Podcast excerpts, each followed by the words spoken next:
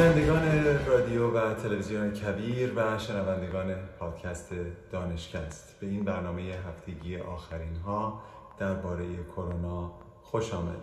امروز یک شنبه 25 اردیبهشت ماه 1401 برابر با 15 می ماه 2022 هست. نظام الدین میساقی هستم و سرفرازم که مثل هر هفته میزبان این برنامه با شما باشم و آخرین ها رو با شما در میان بگذارم. اولین خبر این که تعداد در گذشتگان تایید شده در آمریکا از مرز یک میلیون نفر گذشت. این رو خاطر نشان بشم که خیلی وقت پیش از این از یک میلیون گذشته بودیم. اگر که ما آمار مرگ مازاد رو در نظر می گرفتیم. واضح بود که خیلی وقت پیش از این عدد گذشته.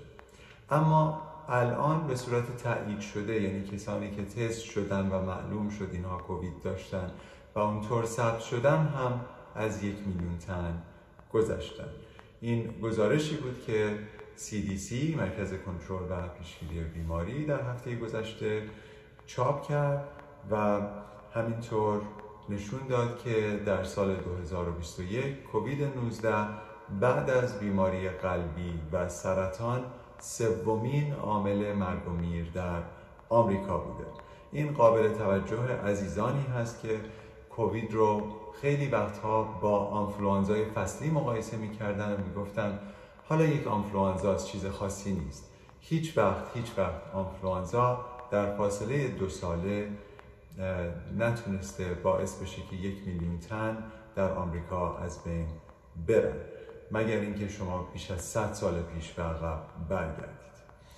همینطور در دنیا همینطور که در هفته گذشته گفتم تخمینی که زده میشه این هست که تا کنون بیش از 15 میلیون تن جان باختن. در حالی که عدد و رقم های رسمی بیش از 6 میلیون رو هیچ جایی گزارش نمی کنن. به حال این عدد و رقم ها همینطور که زمان میگذره بیشتر در موردش خواهیم دونست. و همینطور National Academy of Sciences تخمین زده در آمریکا که بیش از 9 میلیون وابستگان و خیشاوندان این درگذشتگان کووید 19 اهم از پدران و مادران و پدر بزرگ ها و خواهران و برادران و کودکان در سوگ درگذشتگانشون در آمریکا نشستن در سالی که گذشت. و شاید بگم در دو سالی که گذشت. خبر دیگر این هست که دولت آقای بایدن هشدار جدیدی رو صادر کرد مبنی بر اینکه ایالات متحده به طور بالقوه می‌تونه شاهد 100 میلیون عفونت کووید 19 در پاییز و زمستان باشه.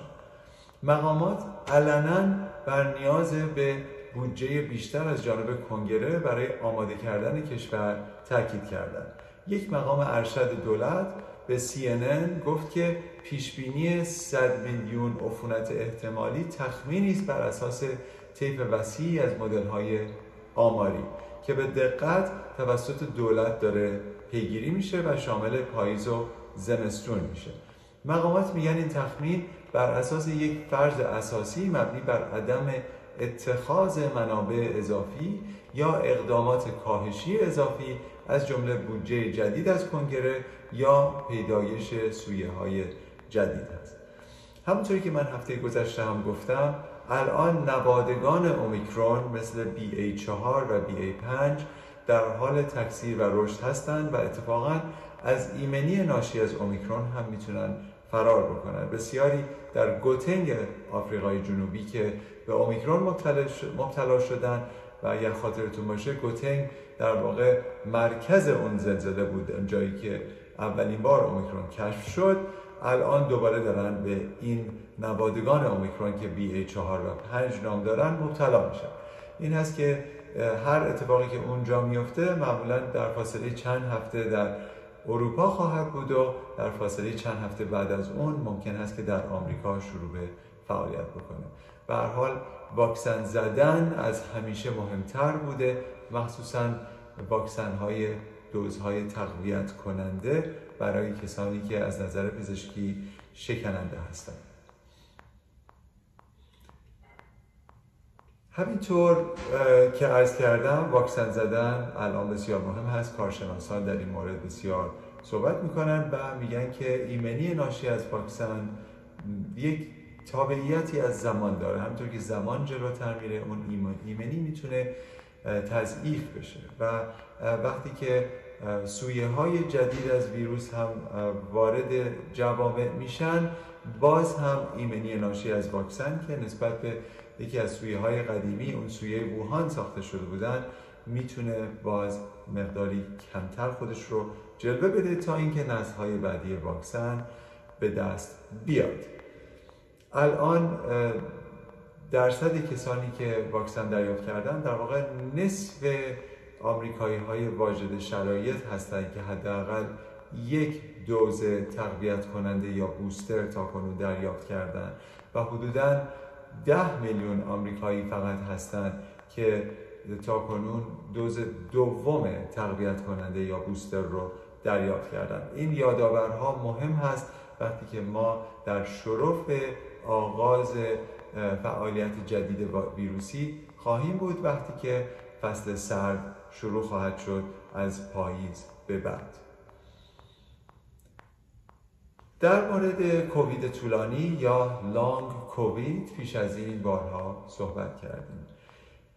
ریسک کووید طولانی مثل کسانی که دیابت جدید براشون تشخیص داده میشه یا فشار خون جدید که پیش از کووید نداشتن یا همینطور کسانی که مشکل قلبی دارن با کووید طولانی بیشتر و بیشتر دیده میشه.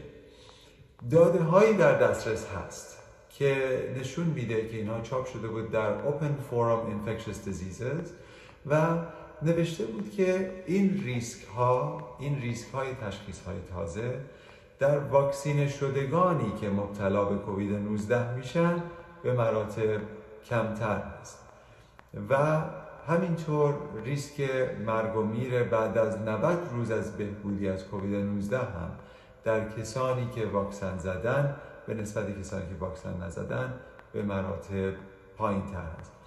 حالا این داده ها چرا مهم هست؟ برای اینکه خیلی از کسانی که ضد واکسن تفکر می‌کنن میان به واکسن زدگان میگن خب ببین من واکسن نزدم تو واکسن زدی. هر دو تامون کووید گرفتیم اینها متوجه نیستن که اول از اینکه واکسن زدگان کووید اگر هم بگیرن اصولا خفیفتر می‌گیرن احتمال مرگ و میرشون کمتر هست احتمال بستری شدنشون کمتر هست. الان داده هایی در دسترس هست که احتمال کووید طولانی داشتنشون هم کمتر هست. کووید طولانی اهم از تشخیص های جدید پزشکی و یا خستگی مفرد و یا اختلال در قدرت تفکر. برای همین فقط نفس کووید گرفتن نیست. اون چیزی که مهم هست این هست که پیامدهای بعد از کووید هم در واکسین شدگان بسیار خفیفتر و کمتر هست از نظر آمار همینطور در مورد کووید طولانی وقتی صحبت می‌کنیم باید بیایم برسیم به داده هایی که نشون میده حتی الان که این پاندمی بیش از دو سال از آغازش گذشته ما می‌دونیم که حتی دو سال بعد کسانی هستند مخصوصا کسانی که بستری شده بودن با کووید و الان دو سال گذشته هنوز هم علائمی از خودشون نشون میدن که نشون میده کووید طولانی در بدن اونها ماندگار شده. کووید طولانی دلیل بر فعالیت ویروس دیگه نیست. فعالیت ویروس در بهبودی یافتگان مگر اینکه نقصان ایمنی داشته باشن بعد از دو سه هفته کاملا از بین میره. اما واکنش هایی که بدن شما به ویروس نشون میده واکنش های ایمنی خودش می‌تونه اتفاقای جدیدی در بدن شما ایجاد بکنه. این نیست که شما بیمار میشید سیستم ایمنیتون به روز میشه بعد برمیگردید همه چیز به حالت نرمال برمیگرده. خیر بعد از بیماری یک سری اختلالات در بدن شما به خاطر واکنش های التهابی و ایمنی ممکن است تا ماهها بلکه سالها بمونه. و الان این داده ها در دسترس هست. مثلا 55 درصد کسانی که بستری شده بودند به خاطر کووید حداقل یک علامت کووید رو دو سال بعد هنوز داشتن. و البته این بهبودی بود نسبت به کسانی که شش ماه بعد از بستری شدن از کووید. می‌گفتن 68 درصدشون علامت دارن. یعنی بعد از دو سال 68 درصد تقلیل پیدا کرده به 55 درصد. اما می‌بینیم که هنوز عدد بالاست. و دیگه علائم دیگه مثل خستگی مفرد مثل ضعف در ماهیچه ها اونهایی بود که بیش از همه گزارش شده. خارج از اون کسانی که مشکلاتی مثل استراب و افسردگی رو گزارش کردن دو سال بعد از بهبودی از کووید حدودا 12 درصد بودن ولی همونها 6 ماه بعد حدودا 23 درصد بودن. یعنی نشون میده که همینطور که زمان میگذره علائم کووید طولانی هم کمتر میشه. اما دو سال بعد هنوز هم علامت داشتن بعد از یک بیماری ویروسی که قابل پیشگیری بوده یا قابل مدیریت بوده با واکسینه شدن خیلی مهم هست که ما تصمیم های درستی بگیریم این داده ها در مورد اتفاقاتی که تا حتی دو سال می‌تونه برای بیماران بهبود یافته از کووید 19 و کسانی که به کووید طولانی مبتلا هستند اتفاق بیفته. در ژورنال لنست رسپیتوری مدیسین چاپ شده بود که خدمت شما ارائه کردم. اما خب هرچه جوانتر و سالمتر باشید احتمال کووید 19 به صورت طولانی در شما کمتر هست. داده هایی در دسترس هست که در ژورنال Circulation جریان خون چاپ شده بود که در مورد ورزشکاران دانشگاهی تحقیقی شده بود که نشون داده بود که اینها هیچ کدومشون علامتی از کووید طولانی در خودشون نشون ندادن و حتی کسانی که خب جوانتر بودن می‌دونیم که احتمال التهاب قلبی در اونها هست. ولی بین 6 ماه تا یک سال بعد از اون هیچ آثاری از علامت قلبی هم در اونها دیده نشده بود. این داده ها بر اساس مطالعه روی 3500 ورزشکار دانشگاهی هست که چاپ شده بود و من خدمت شما ارائه کردم بین داروهایی که موجود هست یکی از داروهای بسیار مهم که شرکت فایزر اون رو تولید کرد و به تصویب سازمان غذا و دارو یا FDA در آمریکا رسون دارویی است به نام پاکسلووید. پاکسلووید مخصوصا در کسانی که ریسک بالای بیمار شدن دارند و بیماری های زمینه ای دارند یا سن بالا دارند می‌تونه احتمال بستری شدن بعد از ابتلا به کووید رو تا 90 درصد کاهش بده. البته این در شرایطی هست که در همون روزهای اولیه آغاز علائم پاکسلووید داده میشه. کسی که خیلی بیمار میشه و کارش به بیمارستان با التهاب شدید میشه پاکسلووید در اونها اثر خیلی ویژه‌ای نخواهد داشت. اما الان که پاکسلووید در دسترس هست و بسیار استفاده شده این دارو مقداری خبرساز شده به عنوان اتفاقات جدید و اون می‌تونه بازگشت علائم کووید 19 بعد از دوره درمان با پاکسلووید باشه. پاکسلووید در واقع یک قرص هایی هست که در عرض پنج روز باید مصرف بشه توسط کسی که تازه تشخیص کووید 19 در رو داده شده. حالا الان داده هایی در دسترس هست که نشون میده که می‌تونه کسی که این پنج روزش گذشته باشه حالش خوب بشه یکی دو روز هم حال خوب داشته باشه ولی از روز هفتم و هشتم دوباره می‌تونه بازگشت پیدا کنه. مثلا در کسایی که بالای هفتاد سال دارن. و این نشون میده که خب پاکسووید روشی که کار می‌کنه این هست که از تکثیر ویروس در بدن جلوگیری می‌کنه. ممکنه که انقدر ویروس رو کم بکنه در اون روزهای اولیه که سیستم ایمنی ما خیلی واکنش شدید ایمنی نسبت نسبت بهش نشون نده و بعد از اینکه شما پاکسلووید رو قطع می‌کنی تازه ویروس مجال پیدا می‌کنه که در بدن ما تکثیر بشه و بعد علائم دوباره باز میگرده. این یکی از تئوری هایی هست که چرا بعد از این دوره پنج روزه کووید دوباره در این بیماران داره برمیگرده و احتمال هست که زمان می‌بره که سلول هایی که ایمنی سلولی رو به وجود میارن مثل لنفوسیت های ب بتونن وقت داشته باشن که ایمنی خوبی در بدن ایجاد بکنن. به هر حال اگر بخوام خلاصه بکنم این اتفاق رو باید بگم که بعد از پاکسلووی بازگشت علائم و آزمایش مثبت ممکن هست که رخ بده. از تست های آنتیژن برای تعیین زمان خروج خودتون از قرنطینه باید استفاده بکنید. حتی اگر احساستون بهتر هست و بگوید دیگه بیمار نیستید اگر پاکسلووید استفاده کردید بعد از اون حتما یک تستی بکنید در منزل که بدونید که علامتی وجود نداره. به عبارت دیگه در روزهای دو سه چهار بعد از درمان پاکسلووی خودتون رو آزمایش کنید تا از عدم بازگشت مجدد کووید مطمئن بشید یک قانون خوب اینه که اگر آزمایش آنتیژن مثبت داشته باشید خودتون رو مصری در نظر بگیرید. FDA و فایزر همینطور تایید کردن که کسایی که عود علائم رو تجربه می‌کنن واجد شرایط برای درمان مجدد توسط پاکسووید هستن. یعنی می‌تونن یک دوره پنج روزه دوم رو دوباره انجام بدن. این به ویژه برای افرادی که در معرض خطر هستند از جمله کسایی که از نظر پزشکی شکننده هستند یا کسانی که علائم بازگشت شدید دارن خیلی مهم خواهد خبر دیگر در مورد دریافت کنندگان پیوند اعضا هست. به طور خاص کسانی که پیوند کلیه داشتن.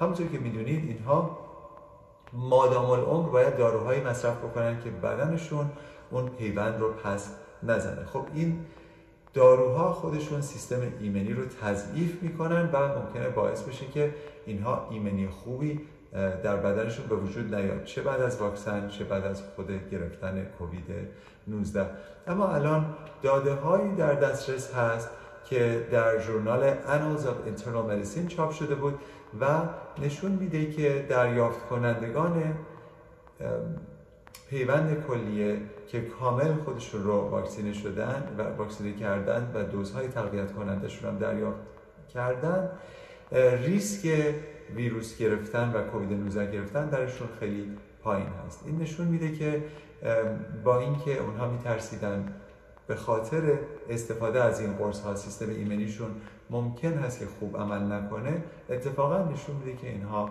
خوب عمل می‌کنه و کسایی که واکسینه نشدن به مراتب بالاتر ریسک بیمار شدنشون به نسبت کسانی که واکسینه شدن حتی در این گروه آسیب پذیر.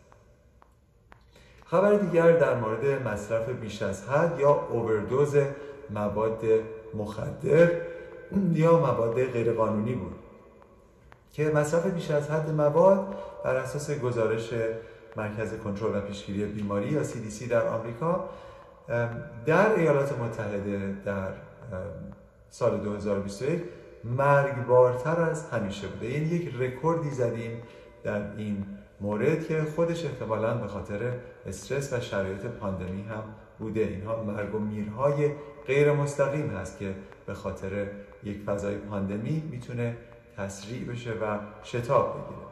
نزدیک به 108 هزار نفر در سال 2021 در آمریکا بر اثر مصرف بیش از حد مواد مخدر جان خودشون رو از دست دادن.